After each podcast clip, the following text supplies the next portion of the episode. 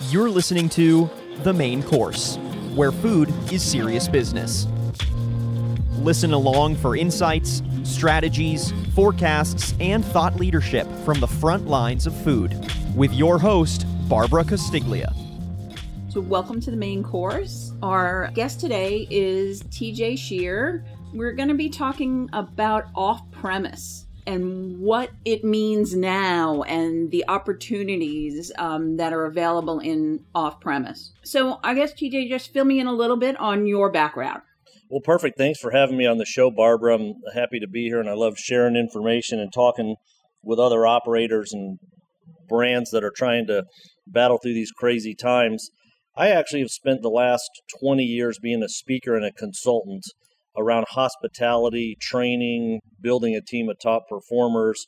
Uh, and prior to that, I was the VP of field support for Chuck E. Cheese. So I've been in the industry for a long, long, long time. Uh, the last 14 years, I've actually been a, a multi unit franchisee of Which Wich Superior Sandwiches. At one point, our group owned 16 stores. I'm now now down to a, a single location, uh, luckily with a drive-through. So I, I kind of wear two hats. I, I am an operator, and I in my restaurant today, as a matter of fact, as I told you off air. Um, but secondarily, I do a lot of in the past speaking and consulting. I always call those the good old days. February of 2020, I used to do a lot of speaking and consulting. Now it's kind of really shifted all to consulting because nobody's doing live events anymore for a while. So uh, I live in this space and I love sharing. I'm a part of a group called Chart. It's a council of hotel and restaurant trainers. And so I love just finding out what works for operators and sharing that instead of kind of hoarding all the secrets. That's really been my approach. So, what we're going to talk about today is a new project that you have a partner involved. So, if you can kind of fill me in a little bit on how the two of you connected and this new venture, which is off premise domination. Certainly. Um, yeah, we've, we've just launched off premise domination.com, and my partner, Sam Stanovich, he actually is a franchisee of another sandwich brand, but he and I go way back through this training group called Chart. he used to be with the National Restaurant Association, so he was always attending these events and he worked with the sponsors. And I've uh, obviously done a lot of speaking and spoke at the National Restaurant Show as well. So we've known each other for a number of years. And ironically, both he and I were speaking at the same franchise convention in early February. And I was sitting in the back of the room listening to him talk about catering. And I was in the process of writing a catering book. And this is really before COVID kind of exploded. And so after he was done, I said, Look, you need to co author this book with me. I've got a great idea to, to really create training materials and a, a, program everybody can use to build their catering sales. And so we started heading down that path. We got the book done. Catering really took a huge step back due to the pandemic. And so we really, as we worked through with everybody, and we host our own podcast as well, specific to off premise, it became evident to us that we have this awesome catering content, but not everybody needs that right now. Everybody needs off premise. And so, what we've been doing is really just studying what's working in the industry. We both are operators, so we test a lot of things in our stores.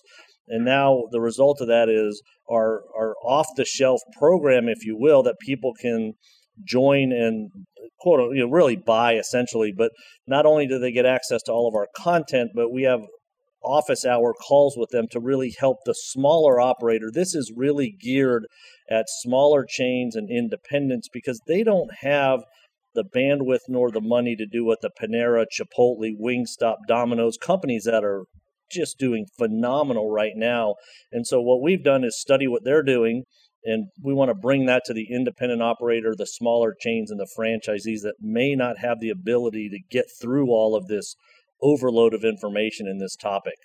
And when you first started it, what was what was the excitement or the passion for catering that made you want to go on this venture? That's a that's a great question. I in my business have become known as the school catering guy for Which Wich.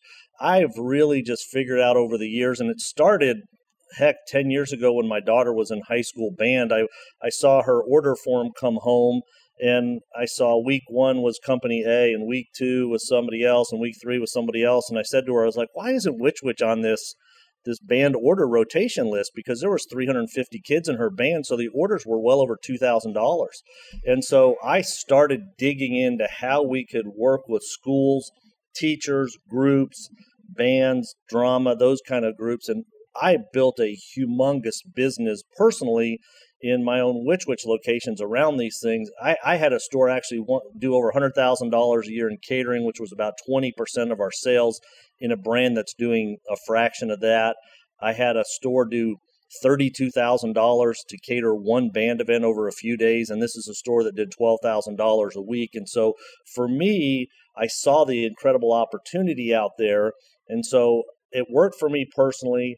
That was my niche. I started actually helping other franchisees get catering orders because everybody believes in this stuff, but you have to have time to do it. You have to know how to do it quickly. And, and I approach it as a kind of like a professional fishing guide. I've fished and I, am terrible at it, but if I go out with a professional guide, I always seem to catch something. And so that's what we've tried to do. Sam has done a phenomenal job around business catering, pharmaceutical reps.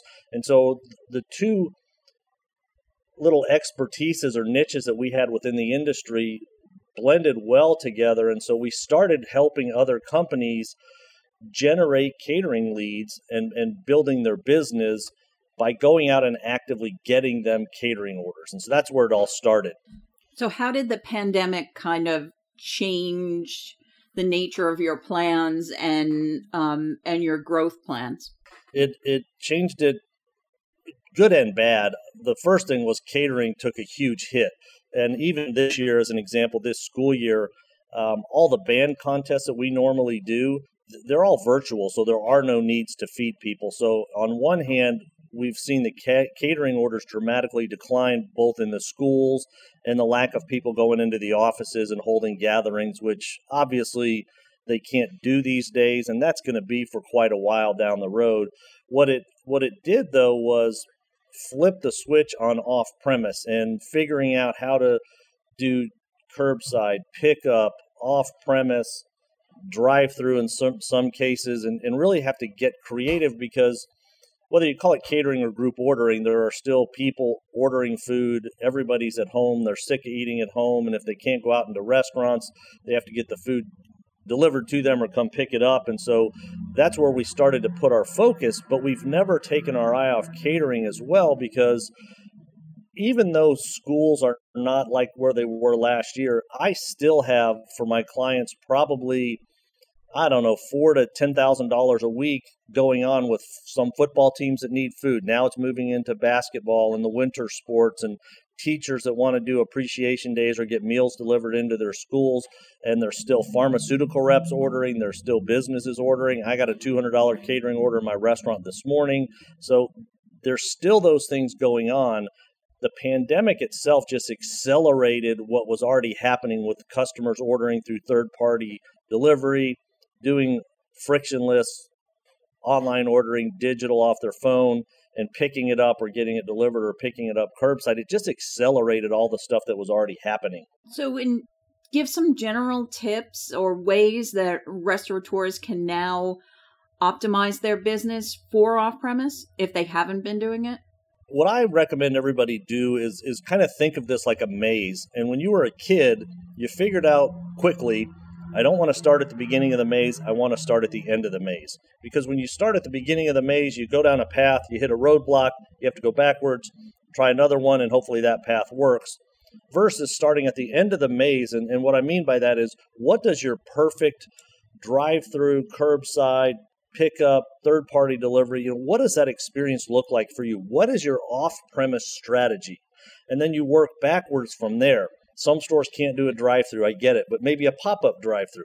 Some stores can't do curbside, but maybe they have to ask their landlord to, landlord to get dedicated parking spots. So we recommend that they look at the whole picture and kind of design that fully loaded Lexus, if you will, and then work backwards to see what will work for their brand. And that's what we help guide them through. Some of the basic things you need to have is you have to have online ordering or the ability to order via mobile. There's been a plethora of companies that have exploded to help others do that. There's there's certainly ones that are geared at large chains and certainly ones that are geared at independents.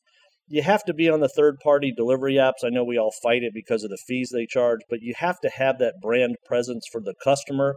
The key to, to then, as an operator, is to take the orders that you get from a third party delivery company and put an incentive inside the bag, and the bag should be tamper evident and, and closed so that the drive through person or the delivery person can't get in there. And we show to the guest that our, our food is tamper evident and it's been sealed since it left the restaurant. But I put coupons or incentives in there to tell that customer to order from us directly so that I, I don't have to pay the 20, 30% fees to third parties. Um, the other thing that we recommend to people as well, and this this is kind of like, hey, the 1990s or the 2000s are calling, but we have to use QR codes to to have touchless menus or contactless ordering in a lot of cases, and we also have to answer the phone because the phones have started ringing off the hook. And so, what we suggest to people is setting up a very simple, very inexpensive phone tree that you can do online or with your existing phone provider. You don't need any other hardware, so that the, the customer, when they call, if it's for an order, it goes into the restaurant. But if it's for, hey, I'm at curbside outside, or are you open for dine in because of all the restrictions, you can funnel some of the phone calls to be answered via a machine versus being having to be answering those in the restaurant when you're trying to take orders. So it, it's it's really scary.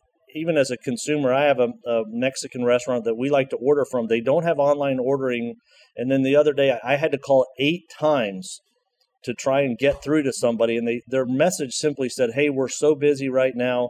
Call back later. If you leave a voicemail, you're not going to be answered and we're not going to take your order. And I'm sitting here thinking, as hard as it is to get business right now, that Mexican food restaurant lost my business because after the eighth time, and I don't know how many people would call eight times, um, I had to call somebody else. And they don't have online ordering. They have no way for me to order simply. I'm sure it's frustrating for the restaurant. So it's really try and make it as easy for the guest as they can to order there's a lot of software out there that's very, very inexpensive nowadays to even do curbside so that when a when a car pulls into your lot, you can actually have a tablet dinging if you have the right software. So you know they're in spot number two. You don't even have to have them call into the restaurant because again, that's one more step for the customer to do. Somebody has to go out there. If they haven't paid, you start running into PCI credit card compliance laws where you could automate all of these things. And those are some of the basic things that I think restaurants need to do. But even prior to that, first and foremost, they have to provide a safe, sanitized environment for the customer. It has to be contact less, not free of contact, but just less contact, easy for the guest. And, and really, they need to promote what they're doing to the consumer around safety and sanitation around the pandemic so that the customer trusts us because that is the foundation of an off premise success. If you don't have that, you're not going to get any orders. You've mentioned uh, a number of times about the frictionless experience and you know being very guest centric. So what are some things that guests are saying that that they want and that they need from from a restaurant now? You know, it's everybody's had to redefine their guest experience and if they haven't they should because if, if you're a full service restaurant gone are the days of host server coming up multiple times. Nowadays people don't want that. They don't want people hovering around their table. They don't want that server keeping to come up back and forth or if they go into a quick service or a fast casual restaurant they don't want to have to interact with a cashier. They don't want to have to go interact with somebody to get their food or have their food delivered at the table so the point the operators need to look at is look at your restaurant service experience and where can you remove contact and remove friction for the guest. And what I mean by removing friction is as an example, if I wanted Chipotle like I did the other day, I order on the app, they have a shelving rack that I can walk into and pick up my food without ever having to talk to one of their employees. As a customer, my food is ready. That is contactless and frictionless. You, you compare that to when I have to call in or I have to go in to pay and get my credit, give my credit card to them, or somebody has to come out to my car, take my credit card, run back inside to process the payment, uh, or I have to go in and place the order at a cashier and those kind of things. It's really the customer wants ease of operation, minimal contact due to the pandemic, and they want things ready quickly and fast. And those that are doing it well are clean in house, and those that are not are going to go away even quicker than they were. Who are your target clients and how are you reaching out to them?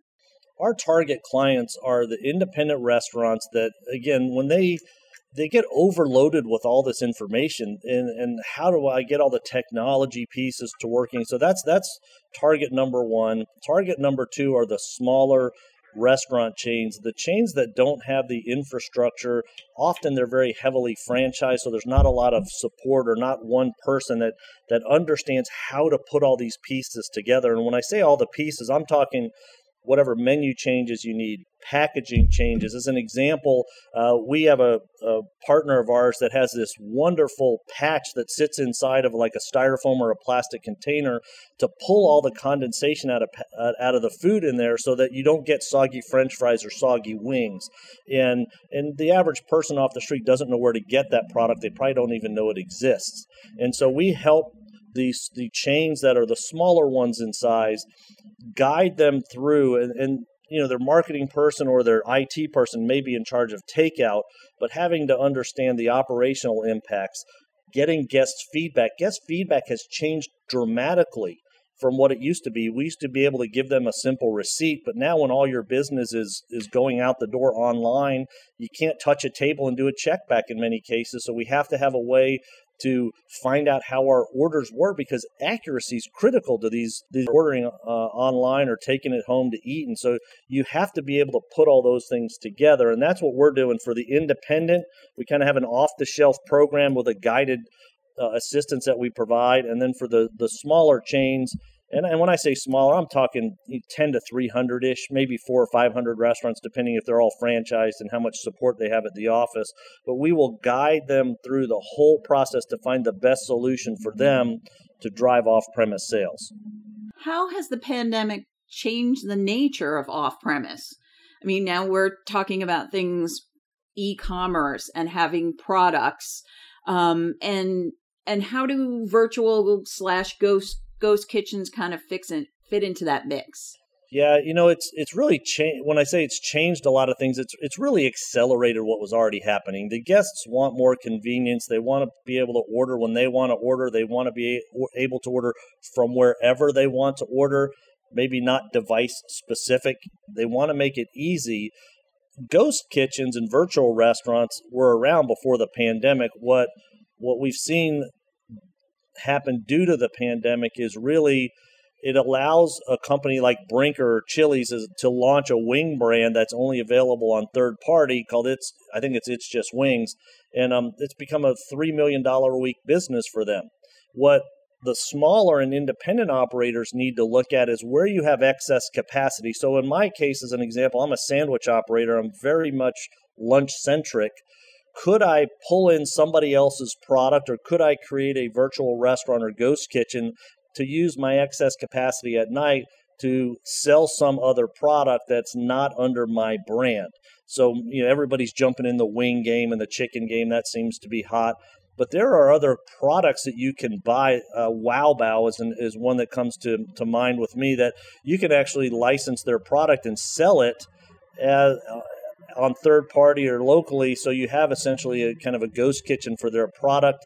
I've seen Fazoli's launch wings, and I think they've they were going to do it as a separate concept. Now they're just bringing it in house. So the the smart operators are just trying to figure out how to leverage excess capacity and sell another product that the guest wants that the guest is using through third party delivery platforms and generate more sales and more revenue because even if you have to pay the third party fees, 70% of something's better than 100% of nothing. Off premise was an opportunity before the pandemic, but it's kind of become a necessity now. Why do you think that is? Well, the the obvious reason is is twofold. One, a lot of restrictions have shut down indoor dining. So when you can't even have customers come into your restaurants or you can have them in limited capacity, your sales have, have, taken a huge hit, if not gone all the way to zero. So you have to be able to do that. The second piece is this is where the customer was heading already.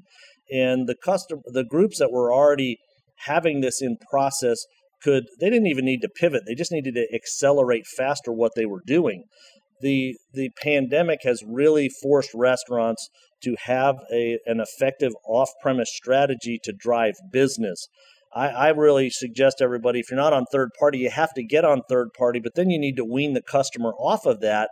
And you have to have in a lot of cases uh, some menu changes because a, a group meal feed a family of four make it easy so the customer can just quote unquote hit the easy button and order a fajita dinner for four versus having to go online and, and try and figure out what to order at your rec- restaurant for four different people and those kind of things. They want it simple, they want it quick, they want it right, they want some good quality. They understand it's going to take a little while, they understand it's not going to quite taste as good as in the restaurant. But the ones that are doing this right are figuring out how to put heating instructions on their packaging, or when the customer comes to pick it up, telling them, hey, call home, put the oven on 450, and when you get home, pop this in it for five minutes so that it's going to taste as good as it would in the restaurant. They're doing those little things to really ensure that their brand is represented in the household from a food quality standpoint as good as it would be as if they were eating in the restaurant. And that's going to bring the guests back. Correct. People are ordering from brands they trust. And when I say that, they have to be first and foremost on sanitation and safety around COVID. They have to be frictionless and contactless as possible. They have to be accurate, and the food has to be high quality and it's ready on time. And and again, those things are more critical. They've always been critical in the restaurant business, but they're ultra critical now because at in off premise, the food's eaten away from the restaurant, and I can't find out how they liked it smart brands. I, as an example, I do 80% of my business through the drive through, about 10% via third party and online ordering, and 10% in my restaurant. I actually use two different survey methods one for my drive through and one that's automated for my online orders so that anybody that goes through the drive through has a little card in there to tell me how their, their order was. Anybody that does an online order gets an email from me automated so I can at least tell the customer, how did we do? I get a lot of feedback. Most of it is, hey, you forgot A or B. Overall, it was great, but it took too long. While I hate hearing those things, I love hearing those things because I instantaneously get back to the guest because I get an alert on my phone and I win them back quickly. They understand we're not going to be perfect. The brands that are on top of the guest service and the, the guest service has changed dramatically in off premise, those are the brands that are going to continue to win how important is local and being local and being part of a, the community where the brand is? You know, I think local people want to support their local businesses and they they've seen all the the news out there about how the independents are struggling and they're going to close. And the thing I always urge people to un- get them to understand is no different. I'm, I'm a franchisee of a national brand, but but I'm locally owned and operated, and so the operators need to be out there involved in the chamber. Letting people know this is a locally owned business because the community wants to support their own. And so the more you can do to be involved, get the messaging out there, let people know, hey, I'm a local business, even though I'm a, a franchisee of a large chain, I think that's critical.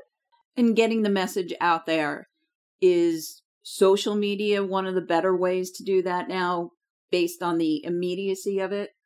Well, social media is the easiest, and but again, it's it's people feel like they're not experts in it. They're scared to do it.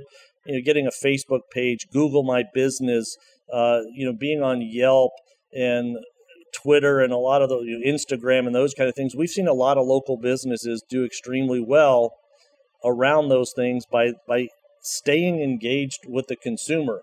And those are the kind of things that we need to make sure that we're doing as operators to be successful. Last question. Um, what is your outlook for the restaurant industry in 2021? Well, it's I can't imagine. I, I never imagined COVID lasting this long, and, and we're right in the midst of this thing spiking up again. So it's obviously going to, to last longer. And so uh, it, it, those people that were waiting for off premise to that that groundswell to go away, it's not going to. So I think the in the 2021 we're going to see the the smart survive, the smart thrive, and those that don't get on this off premise quickly are going to really struggle to even stay open because again as you see states close back restaurants and all the dining, that, that really hurts us in the industry. But if we have an off premise strategy, we can get through it. So, off premise, if you're not doing something now, get on the bandwagon now. Yeah, it, yesterday. I mean, there's that old saying: the best time to plant a tree was 20 years ago. The second best time is today. You know, the the best time to have your off-premise strategy plotted was nine to 12 months ago, and the second best time is today. If you're not doing something right now, quickly. And the good news is with technology, it can be done. You can be up and running in a matter of days with an off premise strategy so that you can at least start through your local community efforts telling people how they can order from you and promoting new products and those kind of things. It doesn't take a lot of money and it doesn't take a lot of time. You just have to have a strategic approach to it and know what you're doing. And that's where we believe we can help restaurants is in that space. Thank you so much. I appreciate it. Thanks for having me, Barbara.